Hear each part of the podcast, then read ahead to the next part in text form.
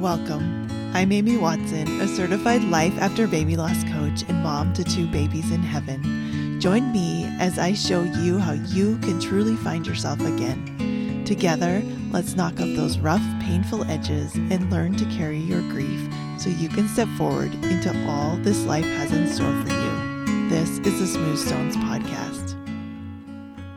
A special welcome today to this special episode. That is a little different than my normal episodes because I am speaking to people who love people who have been through a loss.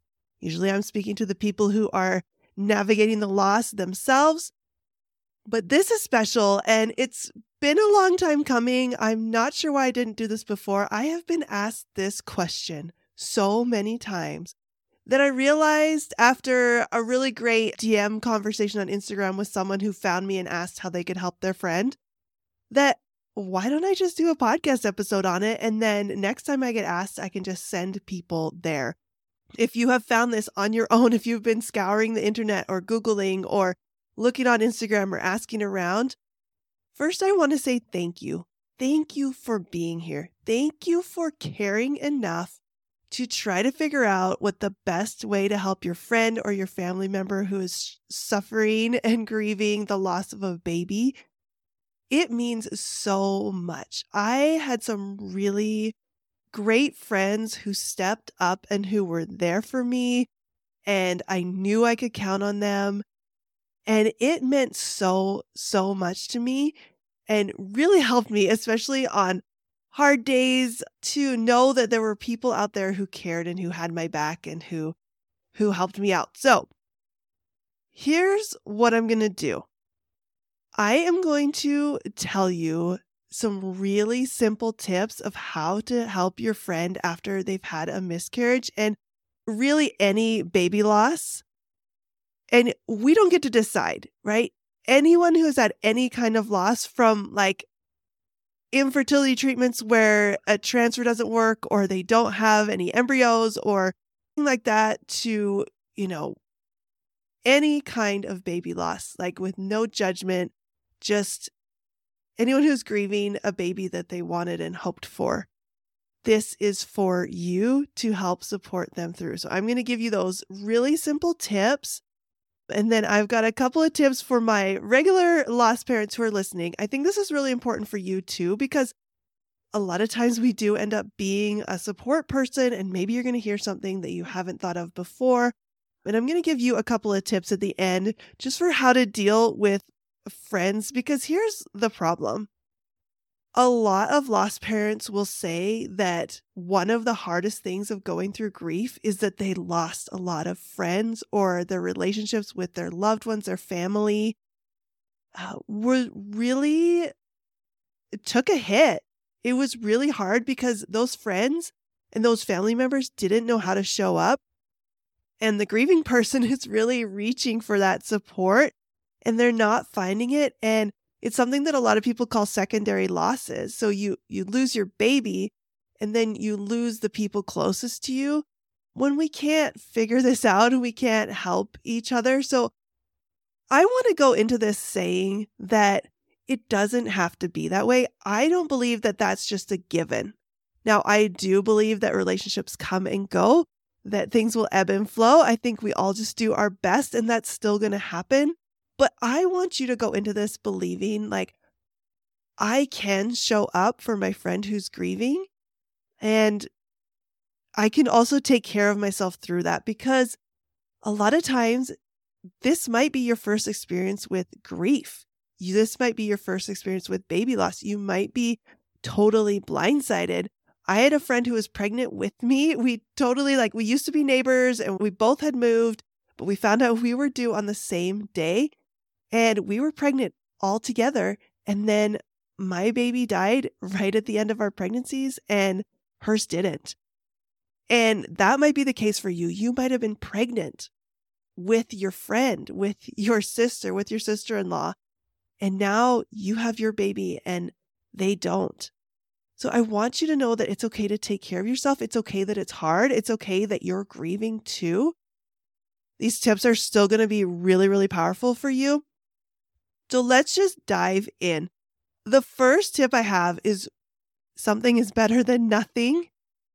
I will say this over and over and over. I remember before I lost my babies that there was another family in the town I lived in who lost a baby at about 7 months. And I remember thinking, I want to take her some flowers. I want to do something for her.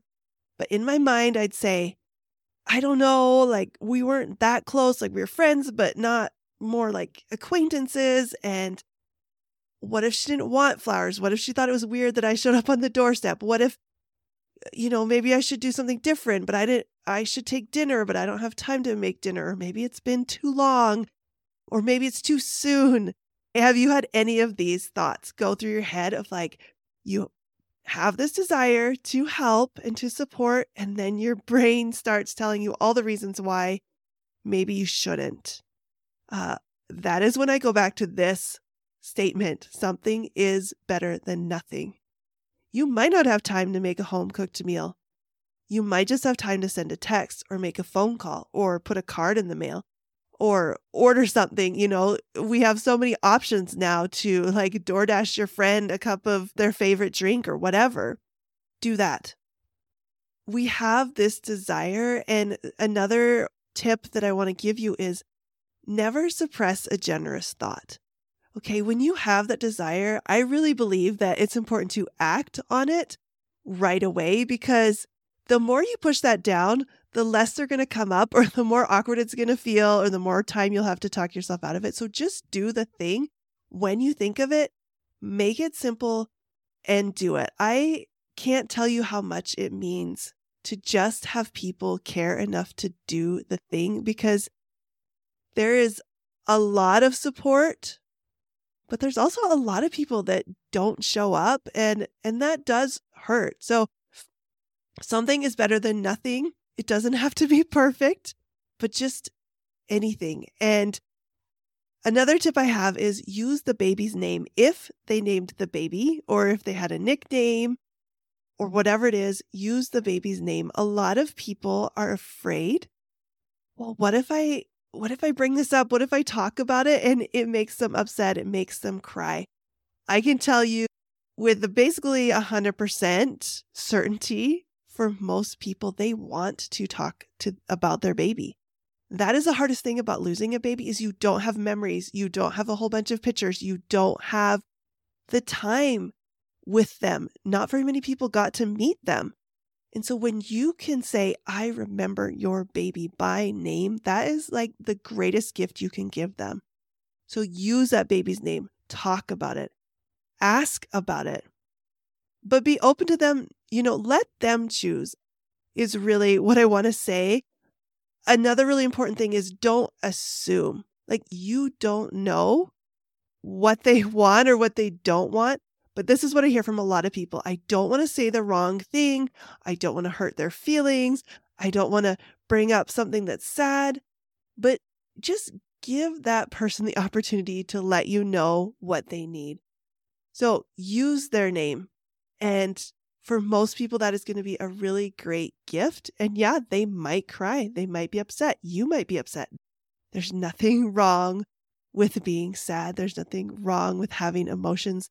But it can be a great way to connect. So don't assume that talking about their baby will make them sad.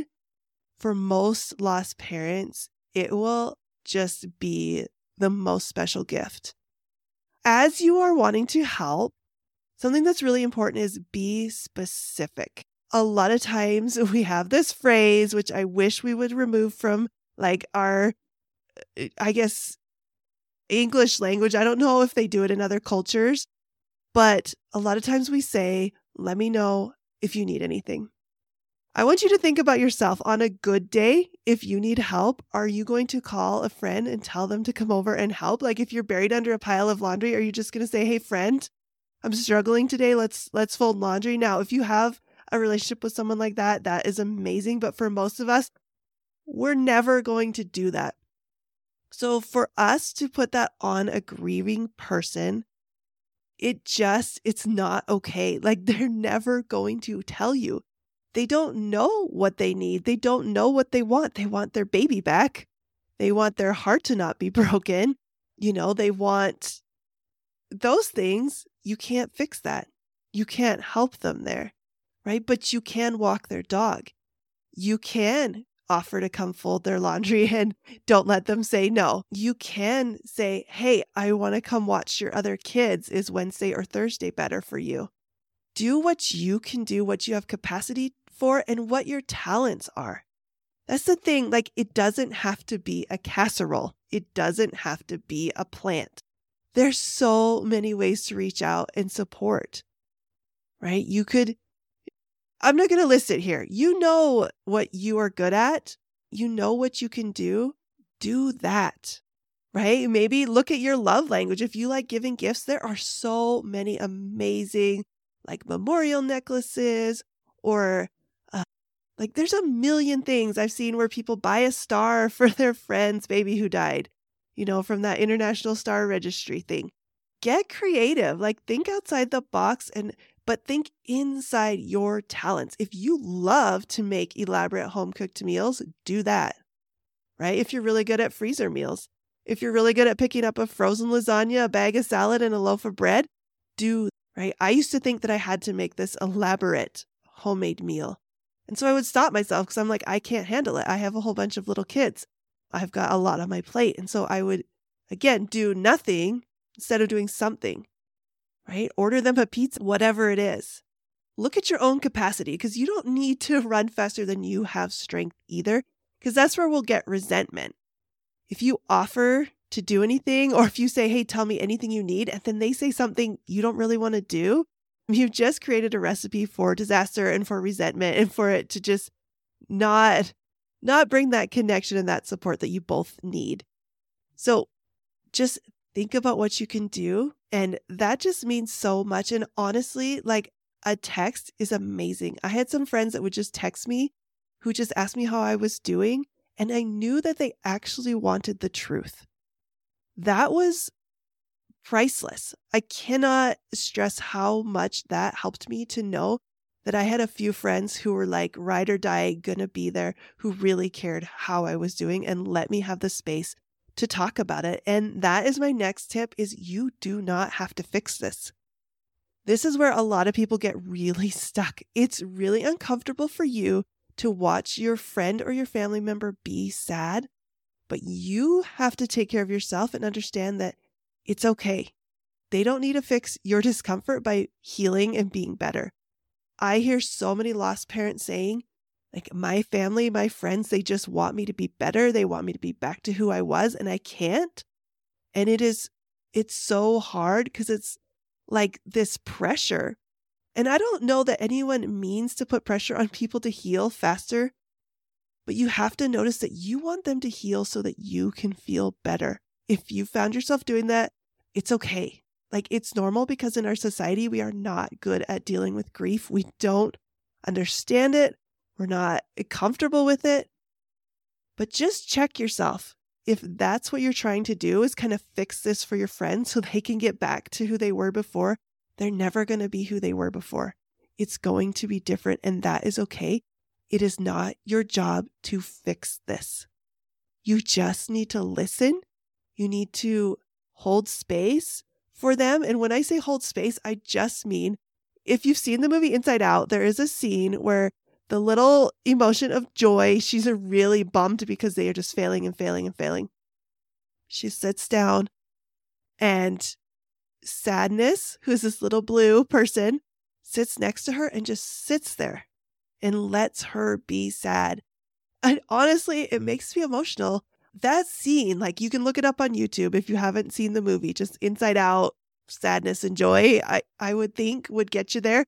But it is so powerful. And I'm telling you, it is unfortunately really rare for someone to just be able to sit and listen and let someone be sad.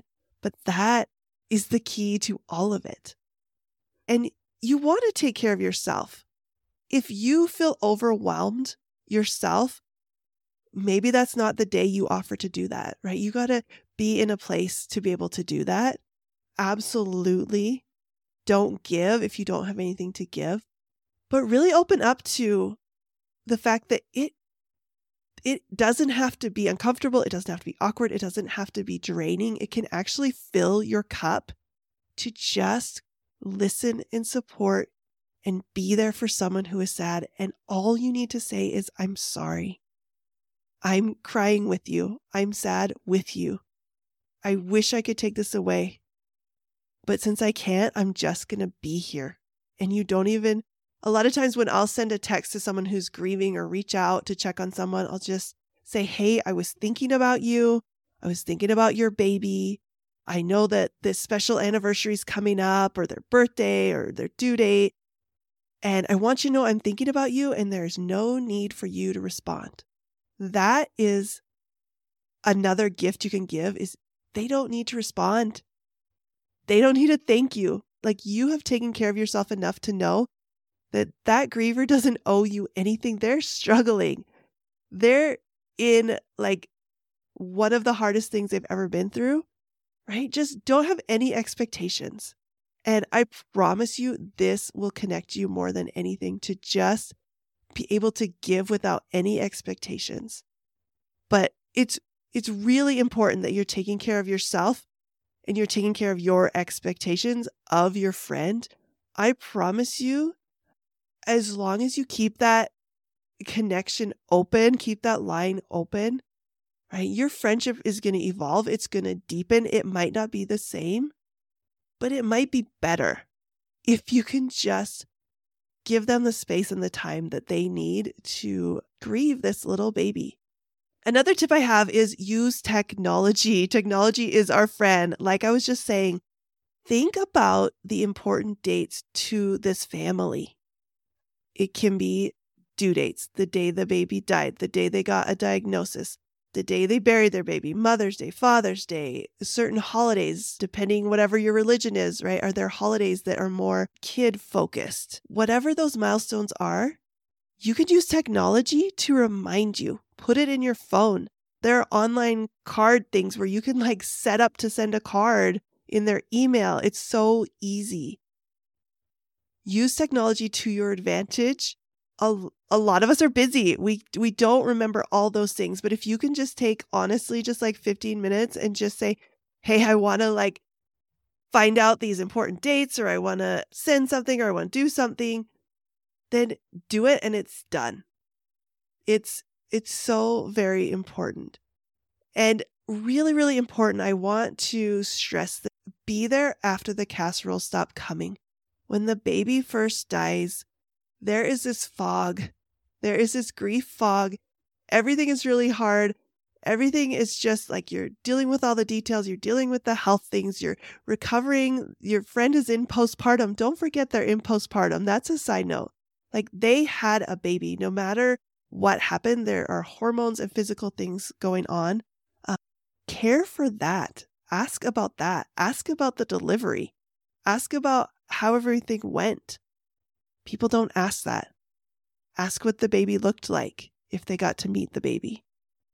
Ask what the pregnancy was like. Let them have that journey. When a baby dies, they still need to be born in one way or another. Let them talk about that like you would talk about it with your friends with living children. But back to my point, after this fog lifts, kind of exactly coincides with when people stop showing up. Like, nobody's ringing the doors with soup anymore. A lot of people have moved on. Life has gone on, and this fog lifts, and the grieving person is like, how do I do this? How do I do this? I feel so alone. And there's a lot of stigma and a lot of messaging that says like, they can't talk about it anymore. They shouldn't be sad anymore because it's been a month, 6 months, a year. Be there when the casseroles stop coming and let them know like you are in it for the long haul. I have a friend who has sent me books on my daughter's birthday since her first birthday, and we are coming up on 10 years. Now, I don't know how long she's going to keep doing that, but knowing that she cares enough to do that, to set that up. And at first, she sent it out to everyone. And like a lot of people were doing it. They're sending books to my other kids. And it was the sweetest thing ever. But through the years, like, people aren't still doing it, and that's okay. But I know that she cares and she's still there. And That is just so important. And I want to say this to lost parents as I wrap up. I want to give you the advice to choose and assume love. This is a tool that a lot of people use in like marriage counseling, is to assume love. So if your partner leaves their socks on the floor, you just assume they love you, not that they are trying to drive you crazy because you've told them to pick up those socks 1,000,000 times. But when your friends fumble over their words, when your friends don't know what to say, when maybe they don't do things on days that are important to you, when they stop commenting on your posts on social media, you can assume love anyway, right? They love you. They care about you. They care about your baby. They want to be there for you. Maybe they just don't know how, or maybe they're carrying something right now. Grief is very self-centered. And so you can forget that other people have stuff going on. I honestly think that this is a huge gift you can give yourself, is to just assume that all your friends and family are doing their best. And their best, sometimes it's not that good. And sometimes the support that you need isn't the people closest to you. They may also be grieving this baby. They may also have stuff going on. It's okay that they aren't there for you in the exact way that you hoped they would be or you wish they would be. But the more we expect people to act a certain way, like exactly support you the way you have in your mind, the more you set yourself up for disappointment and disconnection, and then you start distancing yourself for your friends. And then it's like you've created that secondary loss for yourself.